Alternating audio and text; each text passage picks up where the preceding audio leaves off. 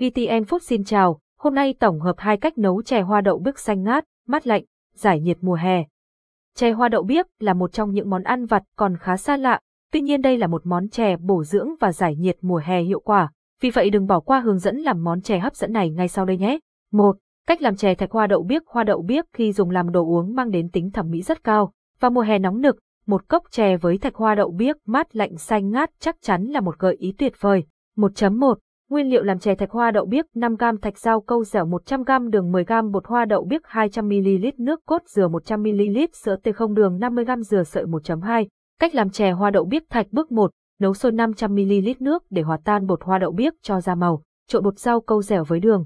Bước 2 Đổ nước hoa đậu biếc với đường và bột rau câu đã trộn bắc lên bếp nấu sôi Đổ ra khuôn tròn, đổ đầy cho tràn lên thành khuôn.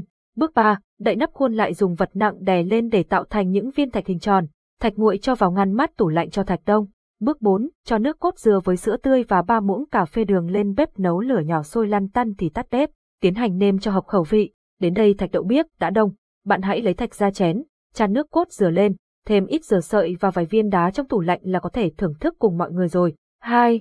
Cách làm chè hoa đậu biếc thái chè thái hoa đậu biếc với những miếng chân trâu sợ dẻo dai, thành mát kết hợp với vị béo của nước cốt dừa, vị thơm của mít đánh bay những oi nóng của ngày hè hiệu quả đừng bỏ qua bài viết sau đây nhé. 2.1 Nguyên liệu nấu chè 5g hoa đậu biếc khô tạo màu xanh dương 200g bột năng 20g bột gạo 30ml siro đường 50ml nước cốt dừa 20g muối mít đã bỏ hạt 2.2 Hướng dẫn cách làm chè thái hoa đậu biếc bước 1 Để bắt đầu cách nấu chè hoa đậu biếc, bạn cho hoa đậu biếc khô cho vào âu hãm cùng nước rồi. Ngâm hoa khô khoảng 5 phút cho hoa thôi hết màu rồi lấy phần nước màu xanh dương bước 2, bột năng trộn đều với bột gạo rồi chế từ từ nước hoa đậu biếc còn nóng vào trộn đều để bột kết thành tảng. Bột bất nóng thì dùng tay nhào đều bột để bột thành một khối dẻo mịn không quá khô hay quá ướt. Bước 3, để tiếp tục cách nấu chè hoa đậu biếc, sau khi đã nhào bột kỹ và mịn thì bạn lấy bột ra cán, cán bột mỏng vừa rồi đem cắt thành những sợi đều nhau. Bước 4, đặt nồi nước lên bếp đun sôi rồi thả những sợi bột đã chuẩn bị vào luộc chín. Bột chín trong thì vớt nhanh ra tô nước đá lạnh khoảng 5 phút rồi vớt ra cho vào cốc hoặc vào bát.